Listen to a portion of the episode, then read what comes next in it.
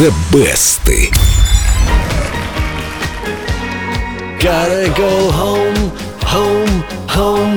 Gotta go home, home. Дима, В стиле диска.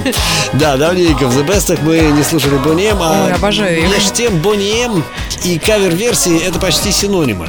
То есть, И не потому что, да, не потому что песни Бонни М часто пели другие исполнители, хотя и такое случалось, а потому что именно Бонни М из малоизвестных песен делали настоящие хиты. Вот какие, например, песни Бонни М ты, Лена, можешь вспомнить? ну, Сани, так Ну, вот сразу. Бо- Бобби Хэп, мы об этом No рассказывали. woman, no cry. Боб Марли. Да ну, а Халимба де Луна? Ну уж точно. А, Да, Тон- да, да, да. Тони. Эспозита. Да ну, Эспозита, правильно. Эспозита, не. Эспозита.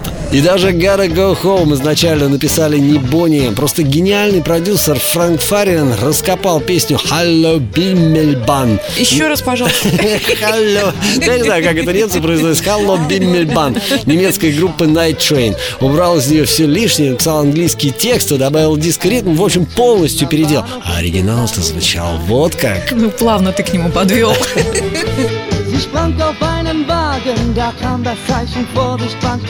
И именно благодаря Бонни М песня стала настолько популярной, что ее вновь периодически вспоминают в версии американского дуэта Duck Sauce, получившей название Барбара Страйзен. Песня не только попала на верхние строчки чартов многих стран, но даже номинировалась на Грэмми. Ой, а что в клубах делалось под Ох. эту песню?